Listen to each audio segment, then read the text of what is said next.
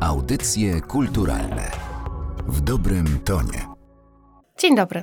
Po wybitnej postaci kobiecej przyszedł czas na osobowość męską, choć przyznaję, że wybór mój nie był podyktowany w żaden sposób parytetem.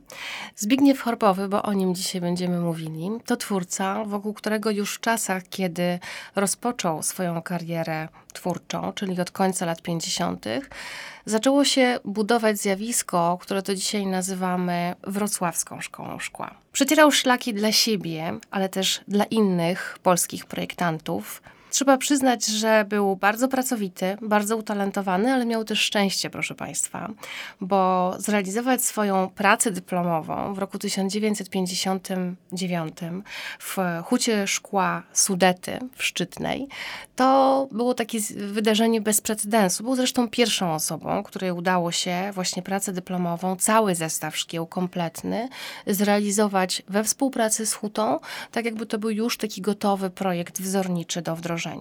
I w tej hucie rozpoczął swoją pierwszą pracę w związku z tym zaraz po studiach.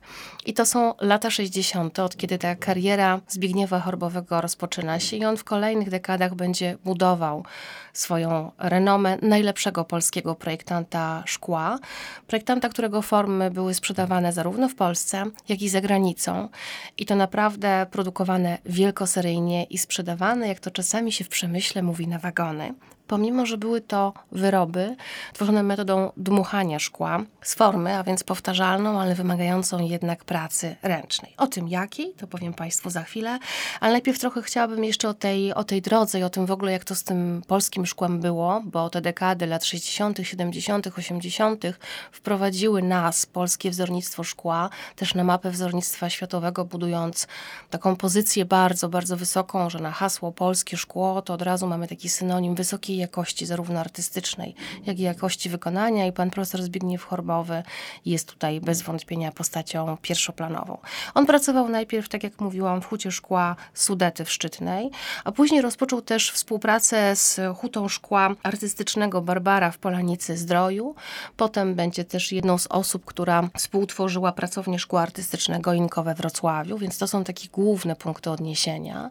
Powróci też na swoją macierzystą uczelnię, czyli na Wrocławską Akademię Sztuk Pięknych na Wydział Szkła oczywiście, który będzie współtworzył. I ta wrocławska szkoła szkła to jest zarówno to odniesienie związane z pracą zawodową, pracą projektanta przemysłowego, jak i pracą pedagogiczną, ponieważ ci tak zwani uczniowie, mówię tak zwani uczniowie, bo te pierwsze osoby, które będą dołączały do przemysłu szklarskiego zachorbowym, to nie będą jego uczniowie dosłownie. To będą koleżanki, koledzy, często rówieśnicy albo potem trochę młodsi, a dopiero z czasem będziemy mieli takich uczniów prawdziwych, czyli osoby, które miały szansę z Chorbowym zetknąć się jako z nauczycielem. Co takiego dla szkła zrobił Zbigniew Chorbowy? Zrobił bardzo dużo. Odszedł od y, tradycyjnej formy szklarskiej.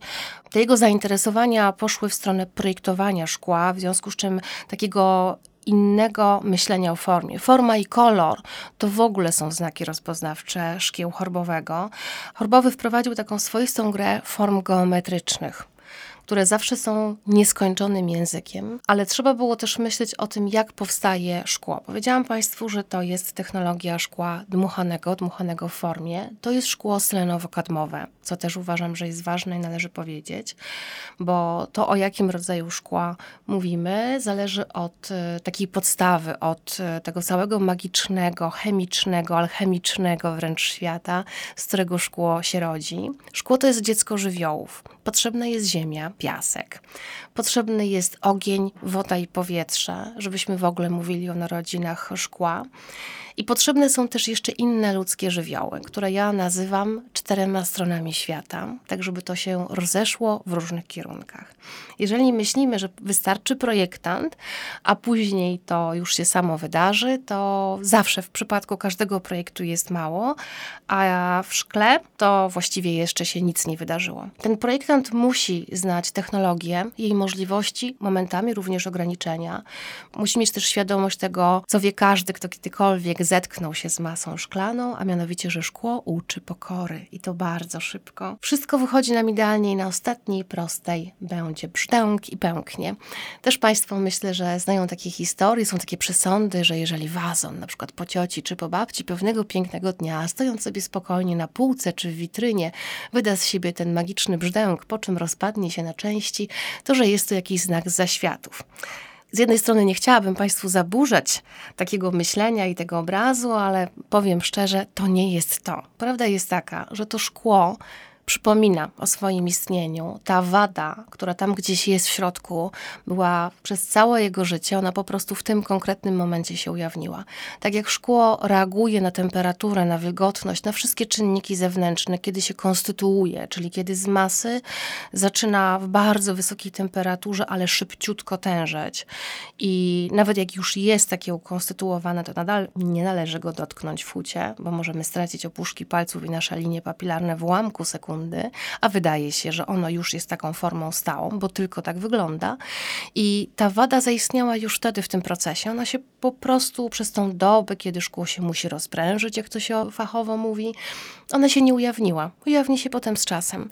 I to jest takie małe echo z przeszłości, ale na pewno nie jakiś znak zaświatów. I mm, to szkło wymaga projektanta, tej znajomości technologii, ale praca, jak już jest projekt i jest zatwierdzony, zaczyna się od tego, że wieczorem, po południu bądź wieczorem w hucie pojawia się technolog.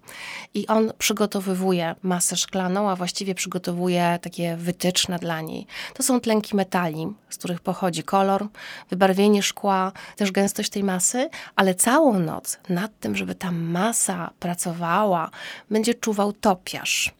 I to on jest kolejnym już dla nas takim trzecim kierunkiem świata i pracuje całą noc po to, żeby rano, za dnia mogli przyjść hutnicy i mogli te formy szklane zacząć tworzyć.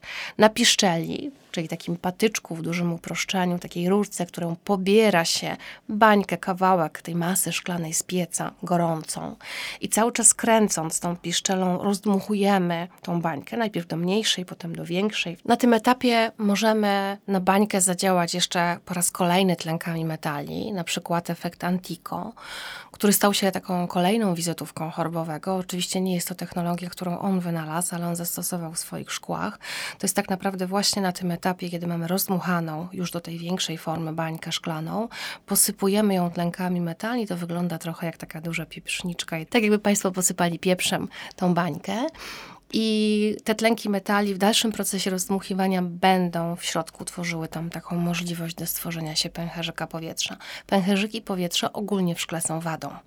Jak się mówi, że trzy pęcherzyki powietrza, już spadamy klasę niżej jakości, jeżeli chodzi o szkło ale jeżeli ich będzie dużo albo bardzo, bardzo dużo, to nagle z tego, co było wadą, przekuwamy to na zaletę i możemy tworzyć właśnie tak fenomenalne szkła, jak szkła Antico, które znamy też z portfolio chorbowego. Ale wróćmy do tego procesu i do tego momentu, kiedy mamy już tą dużą, rozdmuchaną bańkę. Wtedy hutnik podchodzi do tak zwanego kanału, to jest dosłownie taki kanał z wodą. Tam poniżej jest osoba, która trzyma formę. Ta forma to jest drewniany klocek, taki rozkładany na dwie części forma jest rozkładana i właśnie do środka wtedy ta bańka, która schodzi, taka gorąca, w dalszym ciągu tą piszczelą ruszamy. To jest taki ciągły proces, ona się musi obracać. Oczywiście chodzi o grawitację, o to, żeby to szkło nagle nie poszło w jedną lub w drugą stronę, tylko żeby trzymało tą formę okrągłą i ta bańka wchodzi tam do środka, klocek się zamyka, rozdmuchujemy ją, a więc ta bańka przybiera tą formę, którą klocek ma wewnątrz. Tak jak zaprojektowaliśmy daną formę szklaną, kiedy jest gotowa, hutnik delikatnie tupie jedną stopą i to jest znak dla tej osoby, która trzyma tą formę oburącz, żeby ją otwarła i wtedy to gorące szkło już uformowane przechodzi prosto przed jej twarzą. Opisałam Państwu tak malowniczo ten proces, ponieważ uważam, że to jest bardzo ważne. Czasami mamy taką okazję, żeby być w fucie szkła i proszę wtedy przyjrzeć się, jaki to jest swoisty taniec. Sposób, e, w jaki wykonywane są pewne czynności, ich powtarzalność, kierunek ruchu, to jak kolejne osoby wiedzą, co mają zrobić, wiedzą, w którym miejscu jest inny hutnik. To jest coś absolutnie niesamowitego, dlatego ja porównuję to do tańca. Ja Państwu też opisałam to tak wnikliwie, ponieważ ja w tym procesie uczestniczyłam kilkukrotnie zresztą, będąc na różnych stanowiskach hucie szkła, poznając tą technologię dzięki uprzejmości hutników w różnych moich momentach w życiu. Ostatni taki był zresztą związany z panem profesorem Horbowym, który już ze swojej emerytury wrócił się po to, żeby jeszcze raz zrobić i to osobiście doświadczyć tego procesu, tego jak powstaje jego kolekcja. To była ostatnia kolekcja, on nie tylko wrócił siebie, ale też z emerytury ten swój dawny zespół, zarówno głównego technologa, jak i topiarza, jak i hutników. I miałam tą przyjemność być zaproszona też do tej współpracy. Mm, dużo wtedy z profesorem o szkłach rozmawialiśmy, nawet zadedykował jedną z form wazon mi, nazywając ją moim imieniem Krystyna, więc to było duże przeżycie. I tam pamiętam, że też bardzo dużo udało mi się współpracować z hutnikami, którzy na początku traktowali mnie jako panią redaktor, bo prowadziłam z nimi wywiady, a potem jednak przestali się mnie bać, że poradzę sobie z tą materią, która, tak jak Państwu mówiłam, jest gorąca i trzeba cały czas, nawet kiedy to szkło już jest zamknięte, ukonstytuowane, kiedy mamy właśnie taki uformowany wazon na przykład na tej piszczeli, to jeszcze cały czas ruszając w takim procesie dajemy tej formie ostygnąć, a niektóre spośród szkiełu chorobowego mają takie cieniowanie. I być może Państwo się zastanawiają, z czego ono wynika, więc teraz Państwu zdradzę. To nie jest żadna tajemnica, ale to jest też proces. Te formy są zbliżane jeszcze raz do ognia. Do takiego pieca, w którym nie ma już masy szklanej, tylko i wyłącznie jest naprawdę żywy ogień.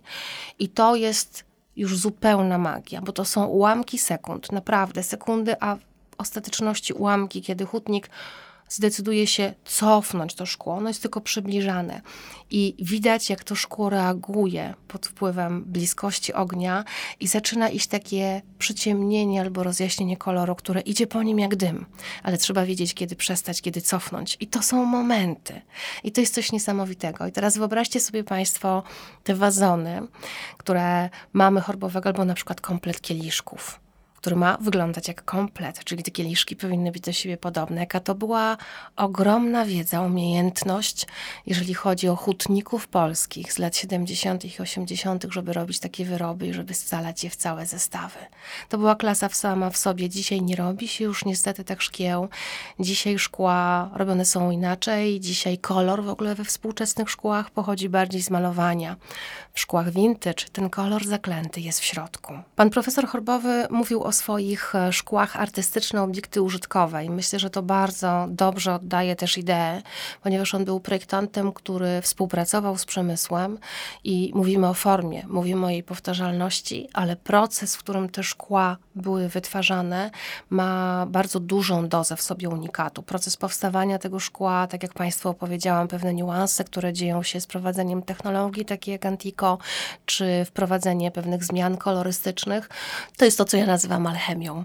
Alchemią designu, a w szkle to jest taka alchemia naprawdę bardzo, bardzo wysokich lotów. Zbigniewa Chorbowego nie ma już niestety wśród nas, ale kiedyś powiedział, gdybym mógł się jeszcze raz urodzić, to na pewno w hucie szkła to jest miłość od pierwszego wejrzenia. Te słowa mówią dużo nie tylko o nim, ale mówią też o tym, że to była miłość z wzajemnością. I taka, która zdarza się tylko wtedy, kiedy nasza praca jest też jednocześnie naszą pasją. Szkła chorbowego były dobrem luksusowym. Sprzedawane były w wielu miejscach, w tym i takich bardzo jak myślę, nietypowych, jak na przykład salony Desy, które miały specjalny dział nowoczesny, bardzo wówczas popularny.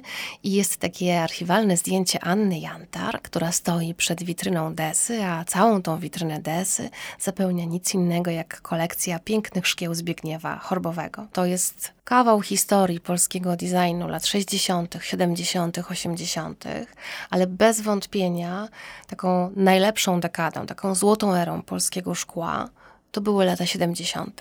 I to jest też dekada, w której za tydzień zatrzymamy się, chociaż będzie to zupełnie inny przystanek.